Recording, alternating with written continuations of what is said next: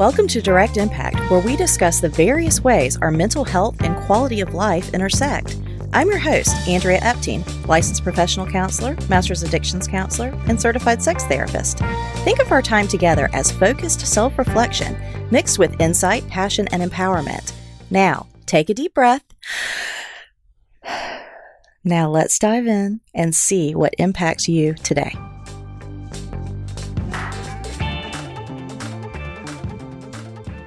Hi, Direct Impact Nation. This is Andrea Epting. So, as always, grateful to be here with you today. Um, super stoked about our speaker today and about the topic. So, the topic for today is trauma informed yoga, which you know that I have a real passion for taking a holistic approach to your recovery process. And that's why we like to bring speakers on who come from all different types of backgrounds and experiences and have walked kind of, you know, a recovery journey and been exposed to all of these different approaches that have been effective. So, again, super excited. So, today we have Kirsten with us, and she is going to talk about trauma informed yoga. She is an instructor and has been since 2016. She's also taken her trauma informed yoga instructor training, and she's been doing that for two, well, since 2018. Yes. So, it's been a little while. Yes, yes, it has. Yes. So, so excited to have her with us today. I have kind of introduced her, but I'm always curious about our speakers, and I'm very curious. I know our audience is too about what brought you into not just yoga as a practice and to become a yoga instructor, but specifically into the realm of trauma, trauma recovery, and trauma informed care. Yeah, thank you so much, first off, for having me on the podcast and for this great start, this great question. So, my journey with yoga, I feel like is super interesting. I always get the like wide eyes when I bring it up. My Nana was actually a yoga instructor. Oh. And so, I was introduced to yoga at a super young age and did not want to participate in it at all. Um, and this happened all the way up until I was in my early 20s. So, right after I started my yoga journey and I felt the shift starting to happen, I knew I had to share it with others. But with that being said, with my journey being I don't like yoga at all to falling in love with it, I've always had a soft spot for those who feel like they can't do yoga. Mm. Um, so before the trauma training, I feel like I kind of had a different take on yoga and how to bring it into the space. And then working with my eating disorder and seeing how yoga affected it both negatively and positively, I knew that there was another step I needed to take to really bring this to people when it comes to recovery. Absolutely. So I love the saying, and you know, our listeners have probably heard me say it before, but our passions can sometimes give purpose to our past. So you have this newfound passion that is, you know, affirming and giving purpose to your past as you now offer this to others because it worked for you.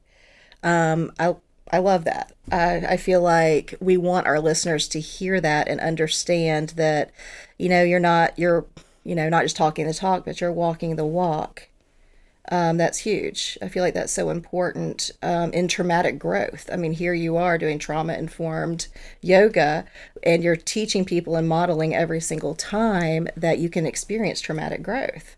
How healing. Yeah, yeah. That's what I love so much about the fact that I fell in love with yoga or started using it for my own practice and started teaching it pretty close together because I feel like I kind of get to walk the journey at the same time and I get to bring some common humanity to the practice by saying, like, hey, I'm struggling too, or hey, I have these days too. Mm-hmm. Um, I think sometimes there can be this unrealistic expectation set up where it's like if I start doing yoga every day, everything will be perfect moving forward. Like mm. I will mm. never have a negative or bad day and that's just in my eyes not realistic. If somebody else has it figured out, super awesome. I'd like to talk to them, but I haven't figured that out yet. So I like to be like standing next to somebody instead of like, "Hey, everybody follow me." Mm, I love that. And and you speak to the importance of curiosity, the importance of community, the mm-hmm. importance of humanity, and creativity, all of those things. I think you're bringing to the table. So that's awesome.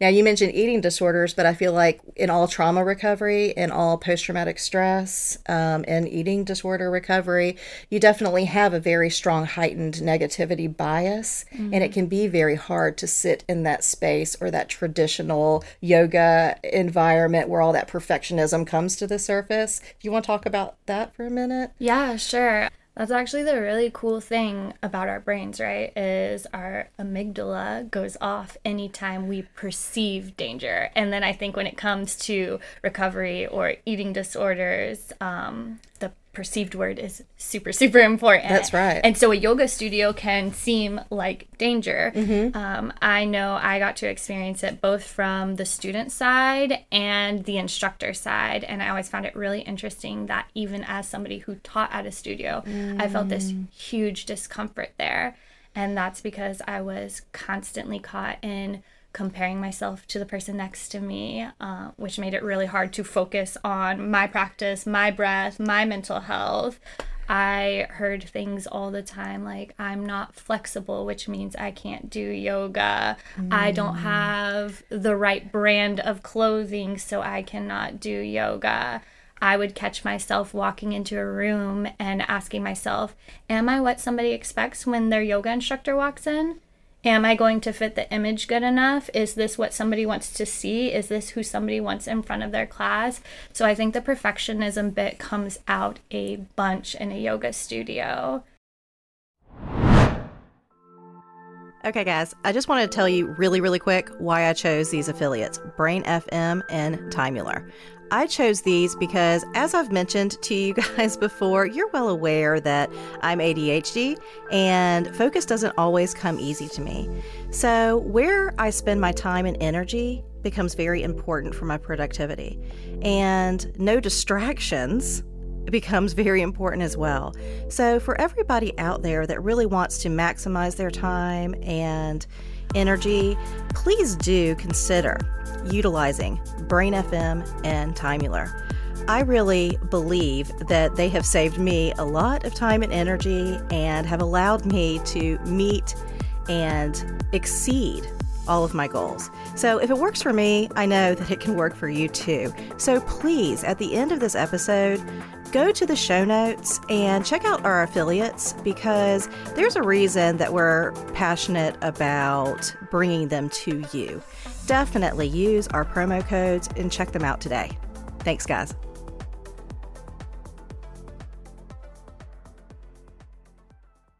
So, tell me more about how a trauma informed yoga practice can help, you know, combat some of those things as they're arising. The great thing about trauma sensitive yoga is there are no expectations on the person walking in.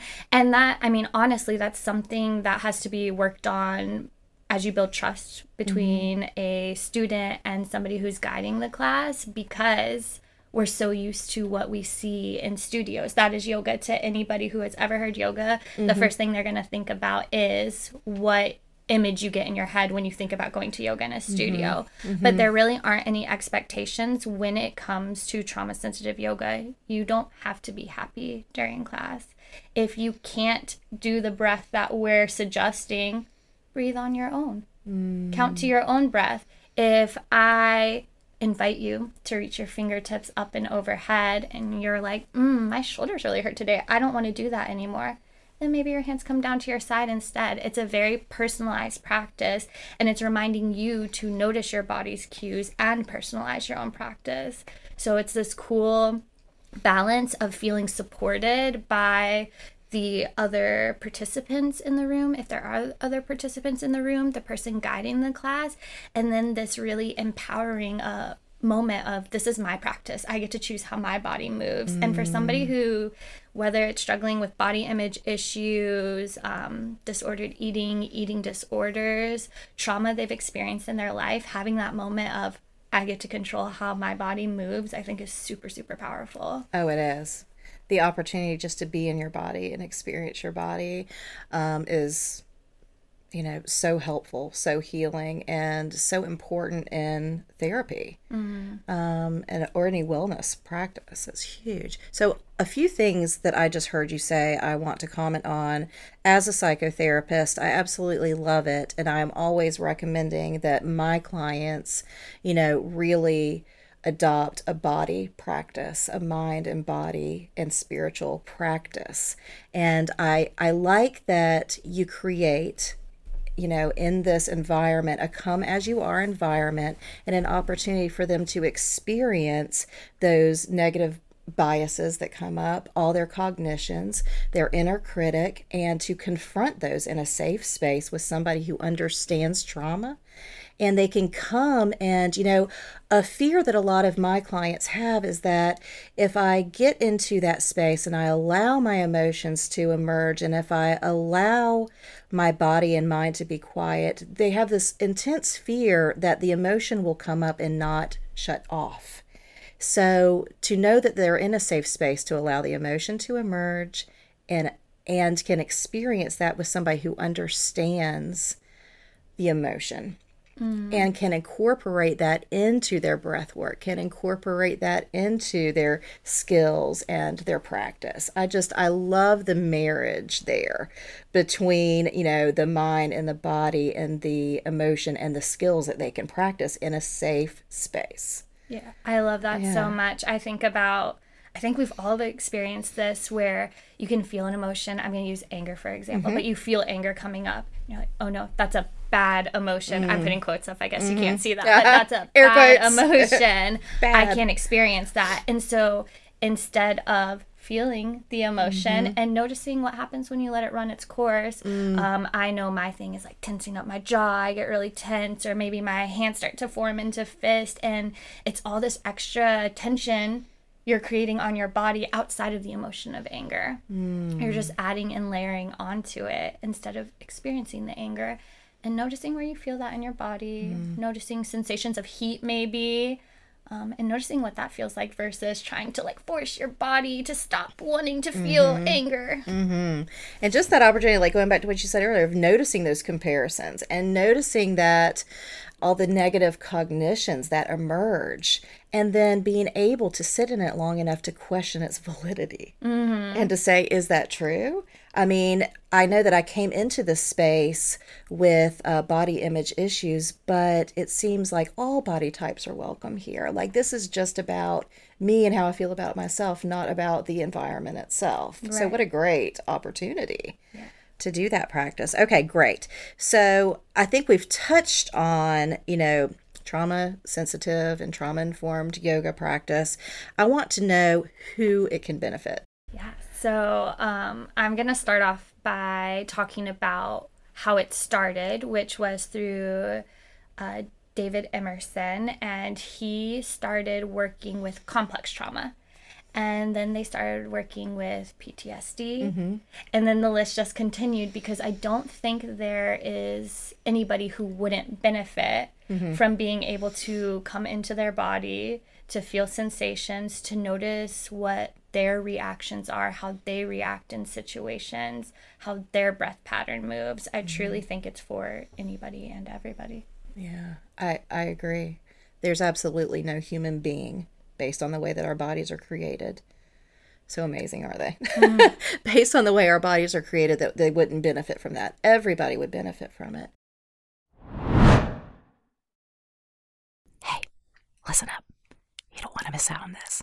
Wise Mind Enterprises and Lightning in a Bottle digital courses are offering direct impact listeners deep discounts of up to 25% on their 2022 course offerings. Say what? 25%? That's right, Edward. Just visit www.lightninginabottle.biz backslash courses to pre order and save big. These courses are carefully curated with you in mind.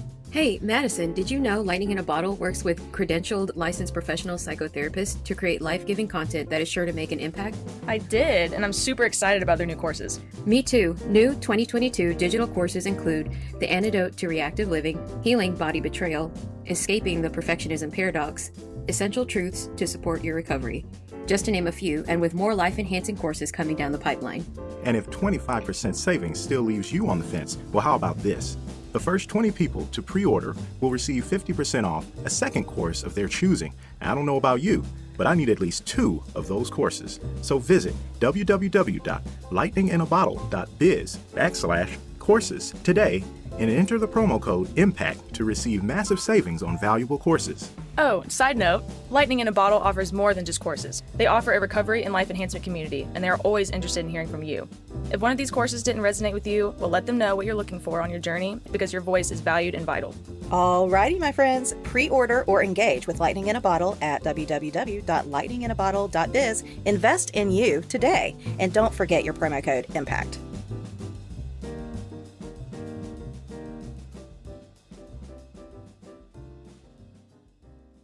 So, what population gravitates towards this type of trauma informed yoga?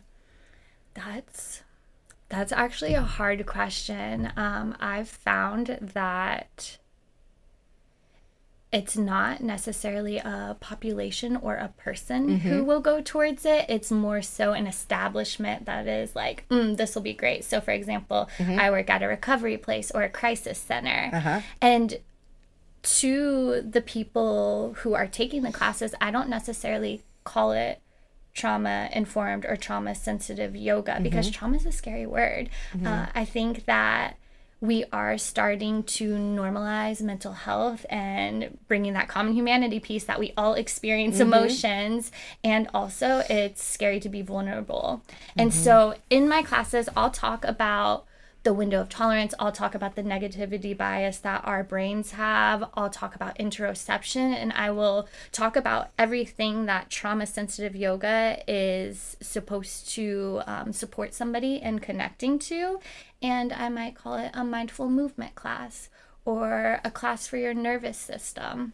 Does that make sense? Like, Absolutely. It makes a lot of sense. And I want to give you the opportunity to talk about for our listeners the window of tolerance or mm-hmm. interoception, right? So we, we want to go through that, but I want to ask you another question first because the the answer is very important is why would it be critical in my opinion it would be critical for a recovery center to make sure that the yoga instructor that they bring in there is trauma informed and sensitive. I think it goes back to the conversation we were having in the beginning, which um, just are the difference between having the information on being trauma informed, understanding how the brain works, at least having a little understanding. I mean, I'm not a neuroscience by any means, but having an understand about how our brain responds, how our nervous system responds, what's mm-hmm. going on in the body. and to be able to support them if they become dysregulated in Right. the moment. You know, for me, that's what really stands out. I just believe it's so important not only to have a safe space, but to have somebody who can respond appropriately to somebody who can become dysregulated in the yoga practice. And I just love that. I love that somebody can come there and um, have a, a an outburst or they can have they become emotive and know that their instructor understands what's going on in their body Right. and can respond appropriately as a way to de-escalate them and get them back in their breath and get them back and on the mat right Right. isn't that awesome? Honestly, yeah, I think it's so important to because I think a lot of people um, hear that yoga is good for mental health or working out is good for your mental health. And so I think a lot of times we use these tools for situations like that, but we don't always um, have a space that offers us that safety in knowing about trauma. Mm-hmm. absolutely Yeah, I Yeah. agree. It's super, super important. I do too. Then that's why I was so excited to hear about what you do because I'm like, oh my gosh, I want to bring that to my clients. I want my clients, if I don't bring it to them directly or they don't get it through, you know, us, I, I want them to know that this exists in the community that that can be received and that they can go.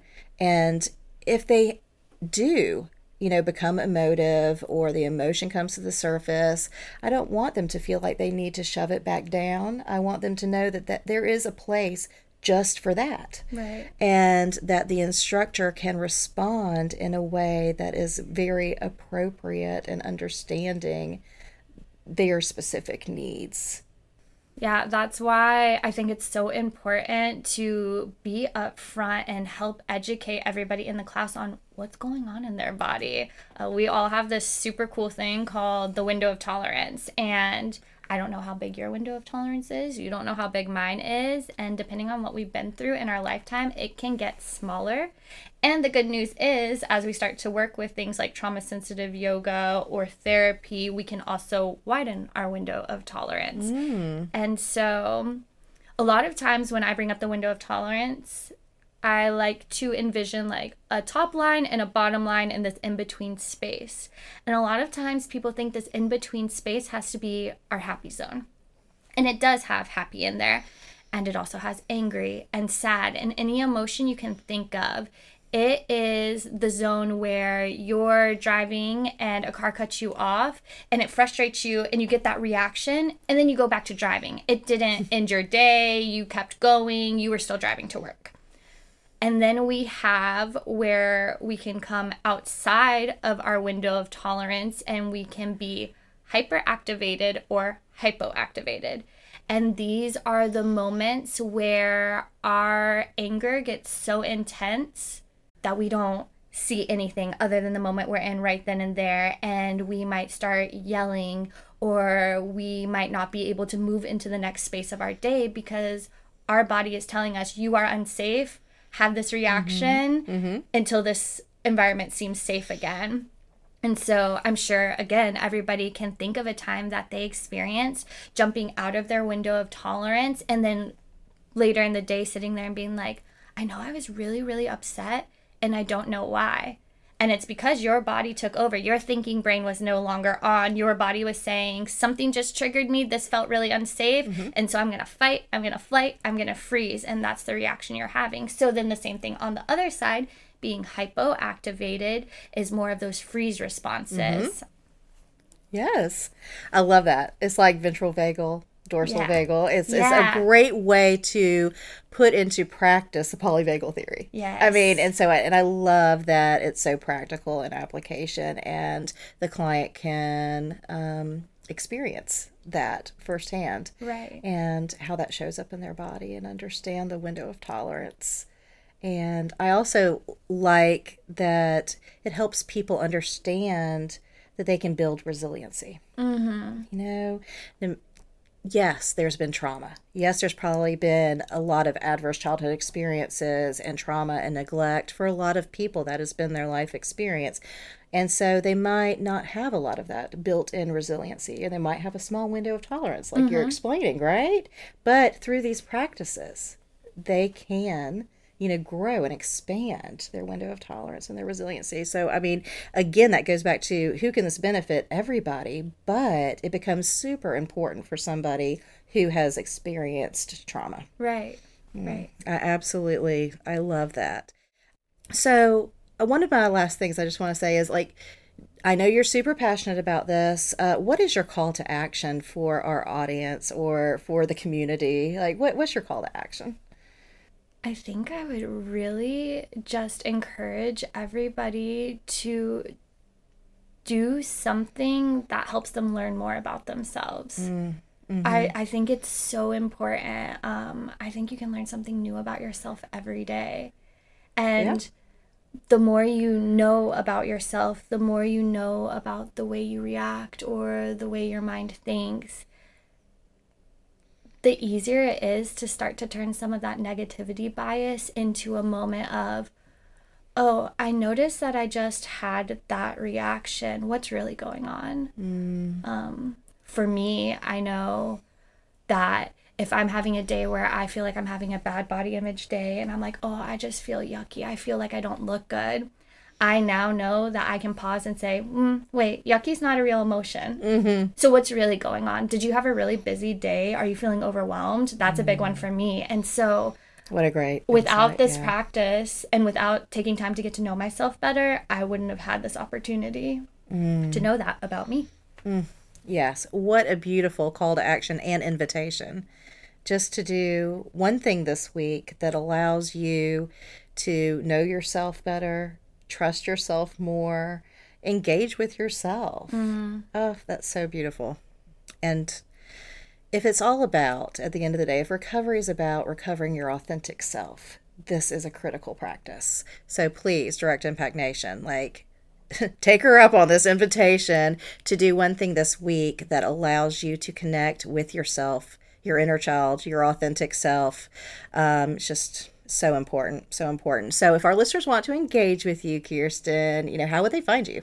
Yeah, you can find me on Instagram. My name is Duality Rising. And speaking of getting to know your authentic self, that's what inspired me. I think that we all have two sides of us hmm. and both are beautiful. Sometimes they get labeled as the shadow side and the hmm. light side, um, and it's all you.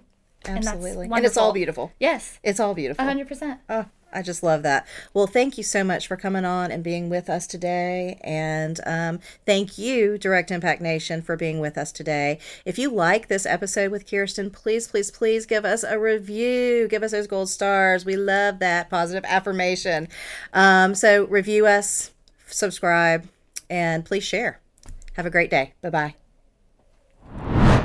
Does anyone else feel like they just earned an extra brain wrinkle? Do you feel like that went by way too fast and just cannot wait till the next episode? Then leave a review and share this episode with a friend, a loved one, a coworker, or whomever because your valued feedback makes a direct impact.